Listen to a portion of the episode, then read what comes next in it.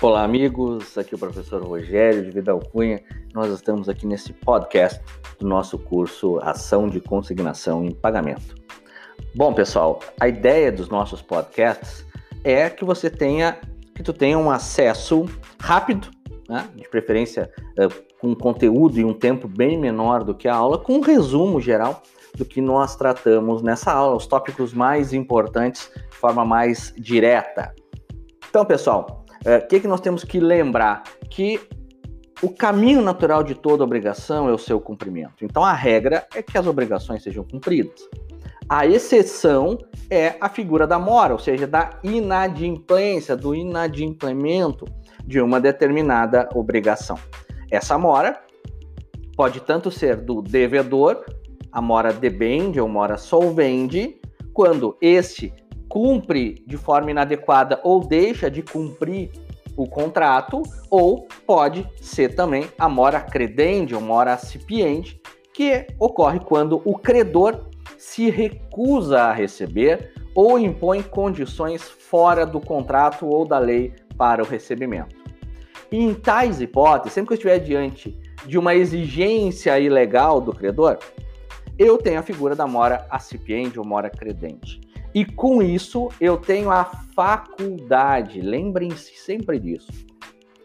Quando eu falo de consignação em pagamento, eu estou diante de uma faculdade do devedor e não uma obrigação. Isso já foi assentado pelo STJ no julgamento do recurso especial 83752. Por que, que é uma faculdade? Porque o devedor pode não consignar o valor em pagamento e optar posteriormente por usar essa tese da mora credendi, da mora acipiente, como matéria de defesa. Então eu tanto posso usar a mora do credor como direito de ação, como fundamento da ação de consignação e pagamento, como eu também posso utilizá-la como matéria de defesa. Por isso é uma faculdade do devedor. Bom, o objeto fundamental da ação de consignação e pagamento, e isso é importante que tu lembre, é sempre a extinção, ou seja, a declaração da extinção da obrigação pela ocorrência da quitação.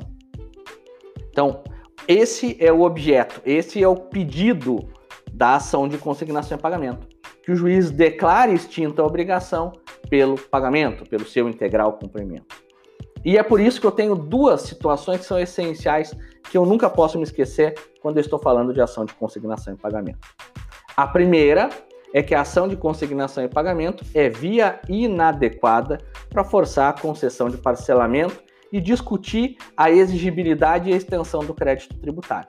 Então, eu não posso utilizar a ação de consignação e pagamento para forçar o credor, e aqui eu falo crédito tributário, porque foi que o STJ decidiu no recurso especial 1270034, eu não posso usar a ação de consignação e pagamento como sucedâneo do parcelamento no direito tributário, porque o parcelamento decorre exclusivamente de lei.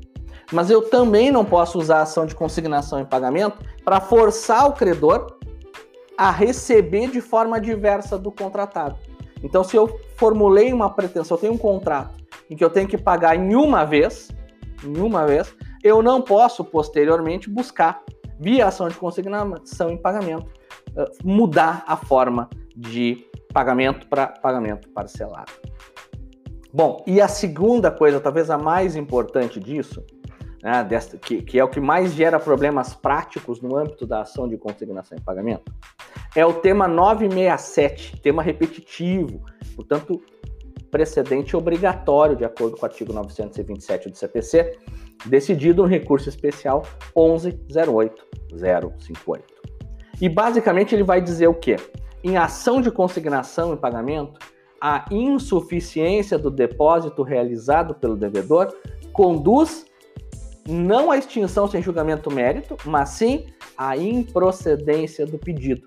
E isso porque o pagamento parcial da dívida não extingue o vínculo obrigacional. Então, isso é a principal coisa que nós vamos tomar cuidado sempre.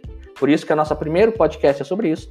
Somente o pagamento nos exatos termos da lei ou do contrato vai ter o caráter liberatório de extinção da obrigação.